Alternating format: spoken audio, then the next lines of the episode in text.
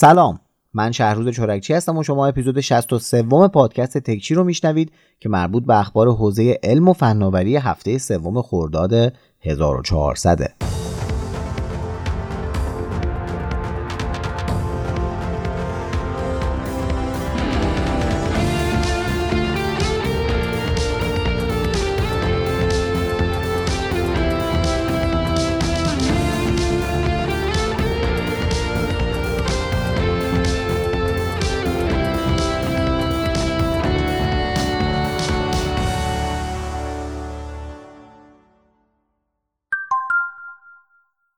تو هفته گذشته هم اتفاقای زیادی تو حوزه تکنولوژی افتاده که من تعدادشون رو برای تکچی این هفته انتخاب کردم. اما قبل از اینکه بریم سراغ تکچی بذارین بهتون بگم که حامی مالی این قسمت از پادکست راهکارهای سازمانی ایرانسله واحد راهکارهای سازمانی ایرانسل با ایرانسلی که معمولا ما رو یاد سیم کارت و بسته های اینترنتی و اینجور چیزا میندازه متفاوته. در واقع این بخش از ایرانسل با ارائه راهکارهای بروز و اختصاصی و پیاده سازی اونا به کسب و کارهای کوچیک و متوسط و بزرگ کمک می‌کنه تا چالشاشون توی حوزه تی رو برطرف کنند خدمات پیشرفته زیرساخت ابری ایرانسل یا همون سیرنگ، موبایل های سازمانی یا دیگه بگم شبکه امن انتقال اطلاعات، اینترنت پرسرعت سازمانی و البته سیستم گفتگوی ناهمگام امن ایرانسل یا سیگنال تنها بخشی از سرویس های متعدد واحد راهکارهای سازمانی ایرانسل هستند. business.irancell.ir آدرس وبسایت واحد راهکار سازمانی ایرانسل که اونجا می‌تونین چالش هاتون رو مطرح کنین و بسته به حوزه فعالیتتون مشاوره اختصاصی بگیرین. توی فضای مجازی هم با ایدی ایرانسل بیزنس می‌تونین پیداشون کنین. حالا دیگه می‌تونیم بریم سراغ خبرهای این هفته تکچی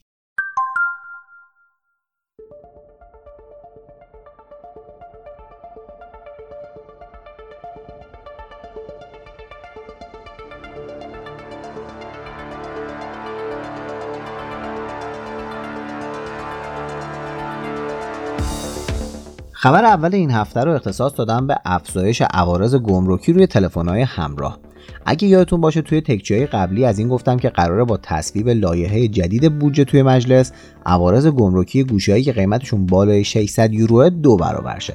یعنی از حدود 6 درصد به چیزی حدود 12 درصد ارزش گوشی افزایش پیدا کنه. این مصوبه تا الان اجرایی نشده بود تا اینکه گمرک کشور هفته قبل اعلام کرد که این مصوبه بودجه 1400 از دو هفته قبل ابلاغ شده و از سه هفته پیش یعنی روی همه گوشی های بالای 600 یورو عوارض دو برابری رو لحاظ کرده. این مورد به تنهایی باعث افزایش چشمگیر قیمت گوشی نمیشه چون که این عوارض از محل ارز 4200 تومانی محاسبه می‌شدن. پس تفاوت خاصی هم ایجاد نمی‌کنه. این تفاوت جای خودش رو نشون میده که طبق همون قانون بودجه 1400 قراره که ارز 4200 تومانی دیگه به این گوشی ها داده نشه و بر اساس ارز آزادی که توی بازار محاسبه میشن قیمتشون محاسبه شه. پس اگه قانون بودجه 1400 در مورد تغییر نوع ارز عوارض گمرکی اجرایی بشه روی همه گوشیهایی که قرار از این بعد وارد بشن عوارضی 4 برابر رو نسبت به قبل می‌بینیم. خب خیلی هم خوب و عالی. برای کسایی که نمی‌دونن که چجوریه که قیمت گوشی توی بازار با قیمت دلاری که خود شرکت سازنده اعلام می‌کنه فرق داره حتما پیشنهاد می‌کنم که به صفحه یوتیوب من برین و ویدئویی که در مورد نحوه قیمت گذاری گوشی توی ایرانه رو ببینیم تا به خوبی متوجه روند قیمت گذاری گوشی هوشمند توی ایران بشین.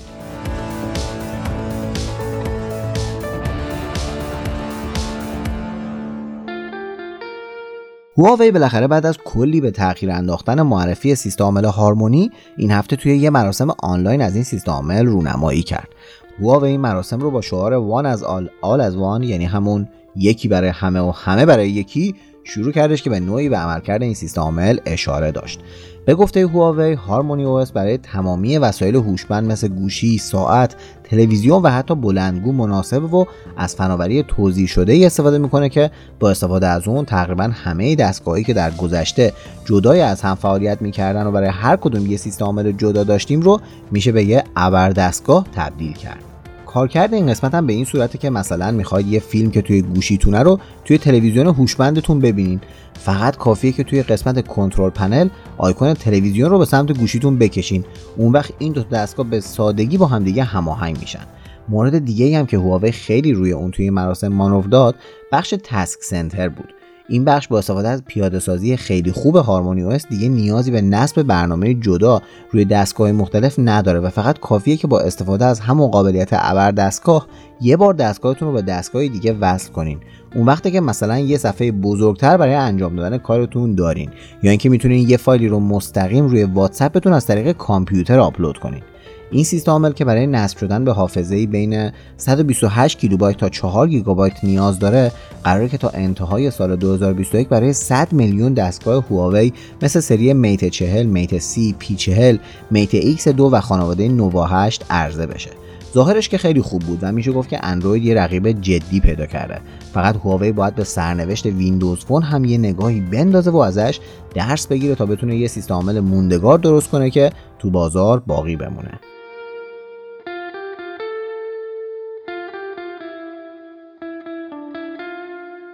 بریم سراغ چند تا خبر کرونایی.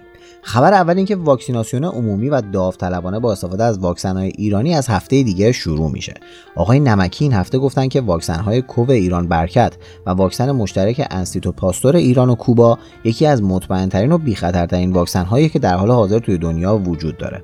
برای کسایی که نمی‌دونن باید بگم که کوبا یکی از بالاترین شاخص ها رو توی زمینه درمان و سلامت توی دنیا داره و ایران هم تقریبا 100 سالی میشه که یکی از بزرگترین تولید واکسن توی دنیاست. پس درباره تا کشور کم سابقه یا بیدانش تو این زمینه حرف نمی‌زنیم. خبر دوم این که سازمان بهداشت جهانی واکسن کرونا چینی سینوفارم رو این هفته بعد از مدت که توی چین تزریق می‌شد تایید کرد تا تبدیل به دومین واکسن کرونا بشه که سازمان بهداشت جهانی تایید کرده و ساخت یکی از کشورهای اروپایی و آمریکایی نیست. و خبر آخرم این که چند وقت پیش اسنپ اعلام کرد که در راستای انجام وظیفه عمومیش و اجرای سریعتر واکسیناسیون عمومی تمامی سالمندان تهرانی می‌تونن با کد تخفیف واکسن به زبان انگلیسی تا 15 خرداد برای دو سفر رفت و برگشت به مراکز واکسیناسیون و بالعکس تخفیف 50 درصدی بگیرن. حالا بعد از موفقیت این طرح این هفته اسنپ اعلام کرد که این طرح رو تا آخر خرداد تمدید کرده و توی اون هم دیگه سن ملاک نیست و همین که شهرهای دیگه مثل قم، مشهد، اصفهان، شیراز، تبریز، اهواز، ساری، رشت، قزوین و کرج رو هم پوشش داده تا روند واکسیناسیون با سرعت خیلی بیشتری انجام بشه. خب این کار خیلی خوبیه و پیشنهاد می‌کنم که اگه خواستین به صورت داوطلبانه واکسن ایرانی رو تزریق کنین حتما از این طرح اسنپ هم استفاده کنین.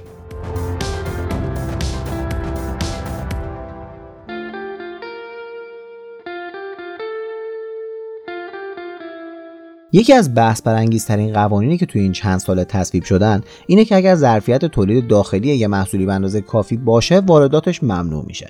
این قانون چند وقت قبل در مورد مودم ها لحاظ شد و اعلام شدش که واردات مودم به دلیل تولید در داخل ممنوعه. اما این قانون عمر زیادی نداشت و با توجه به اینکه هم مودم های ساخت داخلی کیفیت خوبی نداشتن و همون شرکت تولید کننده نتونست به اندازه کافی مودم تولید بکنه عملا لغو شدش.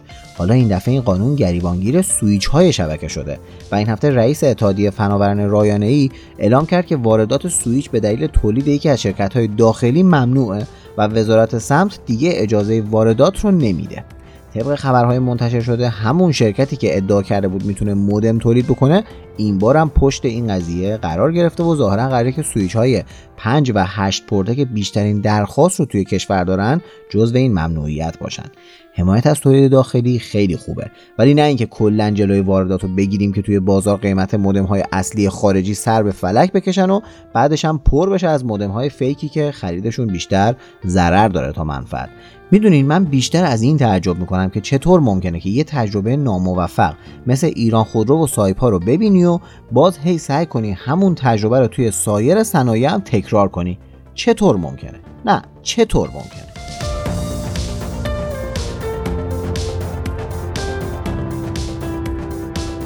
این هفته اپل کنفرانس WWDC 2021 رو برگزار کرد و توش سیستم عامل جدید لپتاپ، گوشی، تبلت و ساعتش رو معرفی کرد. سیستم عامل جدید موبایل های اپل یعنی iOS 15 تغییرات مهمی تو زمینه پیام رسانی داشته طوری که حالا امکان مکالمه تصویری فیس تایم اپل برای سایر پلتفرم ها مثل اندروید و ویندوز هم قابل استفاده است که این بهترین خبر برای کاربرای آیفونه. نمی‌تونم همه تغییرات iOS رو اینجا بگم چون موارد زیادی و پادکست رو خیلی طولانی می‌کنه. ولی به صورت کلی تغییرات باحالی توی همه سیستم ها ایجاد شده که فعلا نسخه بتاشون در دسترس کاربرها قرار می‌گیره. نسخه 15 از iOS، آیپد OS و تیوی OS همراه با سیستم عامل جدید مک ها و واچ OS 8 چیزایی بودن که توی این کنفرانس معرفی شدن.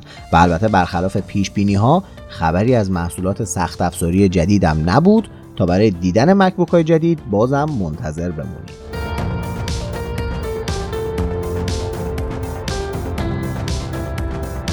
همین چند هفته پیش بود که نسخه اندرویدی کلاب هاوس عرضه شد تا کاربرای اندرویدی هم بتونن از این شبکه اجتماعی محبوب استفاده کنند. البته قبل از اون هم افراد مختلفی نسخه های غیر اصلیش رو برای اندروید ساخته بودن. اما خب نسخه اصلی هر برنامه هم ایمنتره و هم سرعت بالاتری داره.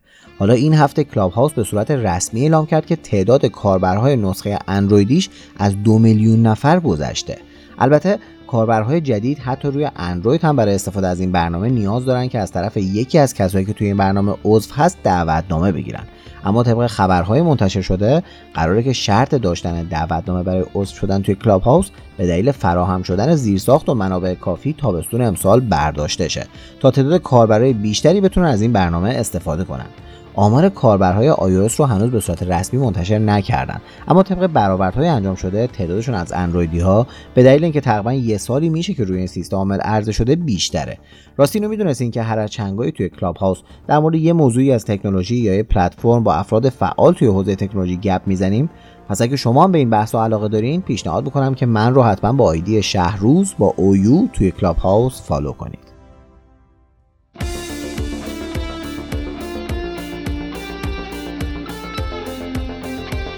روسیه که یکی از بزرگترین کشورها در زمین فناوری فضایی و تقریبا هر ماه یه خبر مهم از صنعت هوافضای این کشور رو توی تکچی داریم. این هفته اعلام کرده که مشغول ساخت فضاپیمایی به اسم زئوسه که با سوخت هسته‌ای کار می‌کنه و می‌تونه که محموله های سنگین رو با خودش به عمق فضا ببره. طبق برنامه‌ای که روسیه برای این فضاپیما داره قراره که زئوس سال 2030 برای انجام یک مأموریت راهی سیاره مشتری بشه. این سفر 50 ماه طول می‌کشه و اول به سمت ماه حرکت می‌کنه. بعد از اون به سمت سیاره زهره میره تا با استفاده از نیروی گرانش این سیاره به سمت سیاره مشتری حرکت کنه. استفاده از سوخت هسته‌ای توی فضاپیماها سابقه طولانی داره و کشورهای زیادی هم به دنبال این فناوری بودن و هستن. از اصلی ترین کاربردهاش که توی این چند وقتی دیده بودیم استفاده ازش توی کاوشگرهای استقامت و کنجکاوی ناسا بود. خب خیلی هم عالی زمین رو کم با زباله های هسته ای آلوده کردیم. حالا نوبت به فضا رسیده. ببینم این کشورها می‌تونن کاری کنن که این دفعه ساکنین سایر سیاره ها برای نابود کردنمون بهمون حمله کنن؟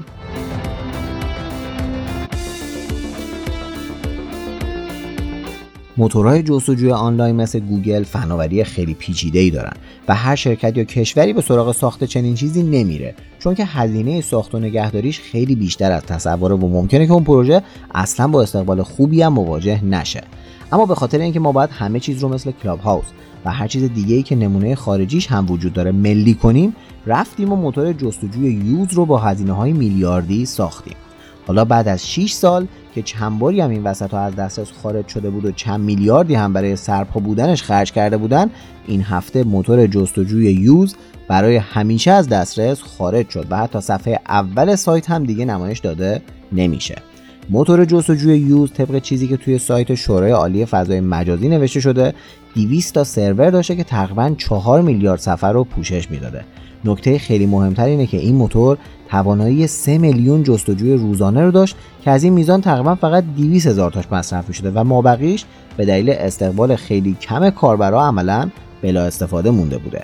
خب اینم پایان یه پروژه ملی سازی شده دیگه که بتونه تحقیق و در نظر گرفتن بازار داخلی فقط راه اندازی شد. حالا باز خوبه نیومدن برای اینکه مردم رو تشویق کنن که از یوز استفاده کنن مثل بلایی که سر تلگرام بیا آوردن گوگل رو فیلتر کنن.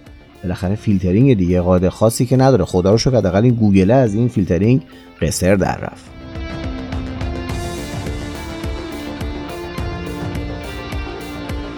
زمان شارژ کردن گوشی های هوشمند یکی از چیزهایی که شرکت های زیادی دارن سر ساخت تکنولوژی که توانایی سرعت شارژ گوشی های هوشمند رو بالاتر ببره با هم رقابت می‌کنن. شیائومی به عنوان یکی از شرکت های پیشتاز تو زمینه ساخت این دست از تکنولوژی ها این هفته ویدئویی رو توی صفحه توییترش منتشر کرد که توی اون با استفاده از فناوری شارژ 200 واتی رکورد شارژ کردن گوشی رو شکسته بود. توی این ویدیو شیائومی یه گوشی Mi یازده Pro رو در حالت شارژ با سیم 200 واتی تنها تو 8 دقیقه و توی حالت شارژ بی سیم 120 واتی تنها توی 15 دقیقه شارژ کامل می‌کنه.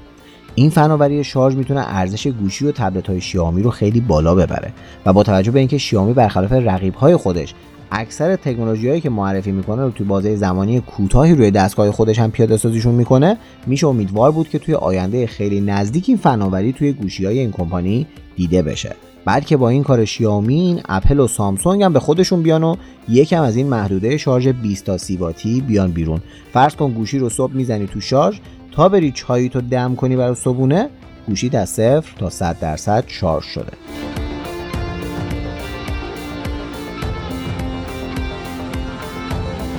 خبر دنیای game این هفته هم مربوط به دو غول سازنده کارت های گرافیک یعنی AMD و انویدیا این هفته AMD توی رویداد Computex 2021 از سری پردازنده گرافیکی RX 6000 خودش برای وسایل قابل حمل مثل لپتاپ ها و تبلت های هیبریدی رونمایی کرد این سری برای وسایل قابل هم شامل سه عضو RX 6800M با 12 گیگابایت حافظه اختصاصی، RX 6700M با 10 گیگابایت و RX 6600M با 8 گیگابایت حافظه اختصاصی که هر کدومشون قابلیت ها و قدرت پردازشی خاص خودشون رو دارن.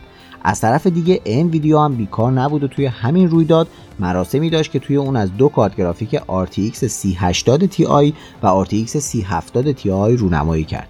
این دوتا کارت گرافیک مدل ارتقا یافته کارت گرافیک هایی که سال گذشته انویدیا راهی بازار کرده بود.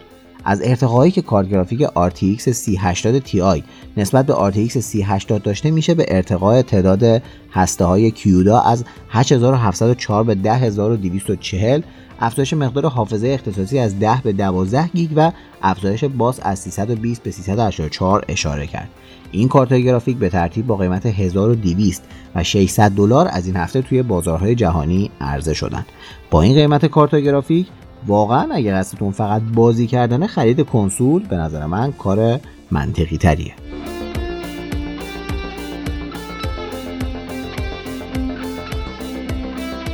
هوش مصنوعی توی زمینه های مختلفی کاربرد داره که یکی از اونها deepfake ه deepfake فناوریه که با استفاده از اون کارهای زیادی مثل مثلا جعل ویدیو رو میشه انجام داد.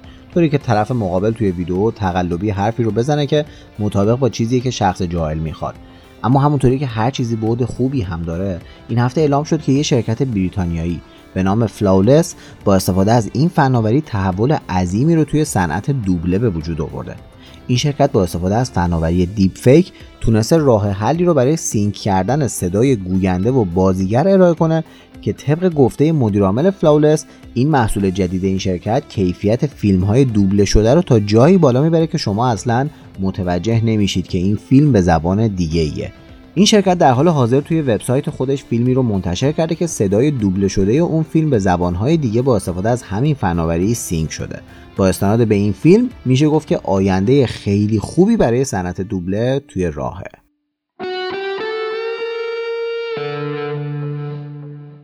تقلب کردن این روزا که امتحانات داره به صورت آنلاین برگزار میشه یکی از دقدقه های اساسی معلم ها و کلا سیستم آموزش هر کشوریه. کشورها راه های مختلفی رو برای جلوگیری از تقلب در نظر می‌گیرن که یکی از اونها قطع کردن اینترنت کل کشوره. نه واقعا درست شنیدین. یهو اینترنت کل کشور رو قطع می‌کنن برای اینکه تقلب نشه کرد مبدع این روش هم کشور دوست و برادر سوریه بوده.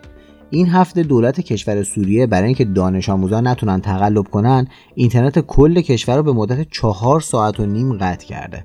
قبلا هم توی سال 2016 دولت سوریه 9 بار هر بار 4 ساعت اینترنت رو برای تقلب نکردن قطع کرده بود و پیش بینی میشه که اگه همینطوری بخوان جلو برن تقریبا تو دو هفته آینده اینترنت این کشور 8 بار دیگه هم قراره که قطع بشه.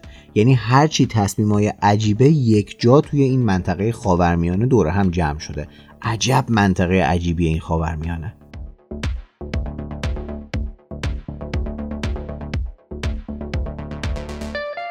خب تو آخر پادکست هم بریم سراغ چند تا خبر کوتاه.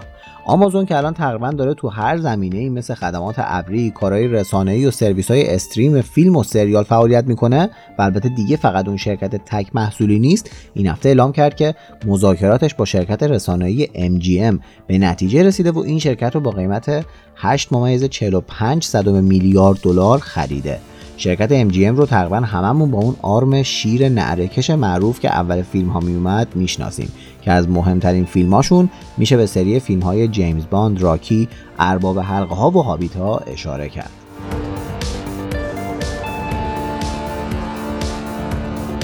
این هفته شرکت تحلیلی Counterpoint اعلام کرد که طبق برآوردهای انجام شده قیمت تموم شده قطعات هر Apple Watch سری 6 چیزی حدود 136 دلار برای اپل هزینه داره یعنی یه چیزی حدود 32 درصد هزینه ای که خریدارها برای این ساعت پرداخت می‌کنن البته هزینه نهایی این ساعت فقط این عدد نیست و 100 درصد موارد دیگه ای مثل نیروی کار، تبلیغات، حمل و نقل و چیزهای دیگه ای هم روی این قیمت نهایی اضافه میشه.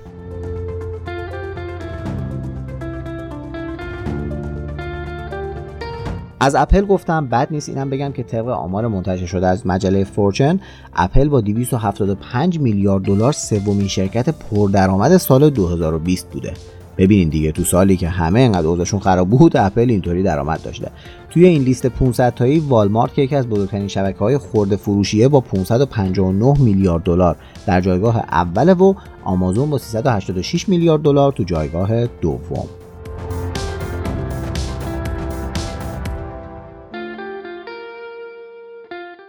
و خبر آخرم این که دونالد ترامپ بعد از اینکه طرفداراش به کاخ کنگره حمله کردن و اصلا جلوشون رو نگرفت این وسط یه چند باری هم حمایتشون کرد. تمامی حسابهای کاربریش توی شبکه های اجتماعی معروف مثل توییتر و فیسبوک رو از دست داد. یعنی مسدود شدن. حالا فیسبوک اعلام کرده که به دلیل نقض قوانین این پلتفرم اکانت های ترامپ از تاریخ مسدودسازی به مدت دو سال در حالت تعلیق باقی میمونن. و بعد از اینکه این دوره تموم شد بررسی می‌کنن که بازگشت ترامپ مجددا ممکنه که قوانین رو نقض بکنه یا نه. یعنی بین ترامپ و تتلو الان توی فیسبوک رقابت سنگینی وجود داره. ترامپ هم از چند وقت پیش پلتفرم خودش رو توی سایت شخصیش راه انداخته و از اون طریق بدون هیچ واسطه‌ای با هواداراش در ارتباطه. و اصلا تمایل خاصی هم نشون نمیده که می‌خواد کنترل اکانتاشو پس بگیره یا نه. من که بعید می‌دونم بعد از اینکه باش اینطوری رفتار کردن بخواد دوباره به این شبکه اجتماعی برگرده.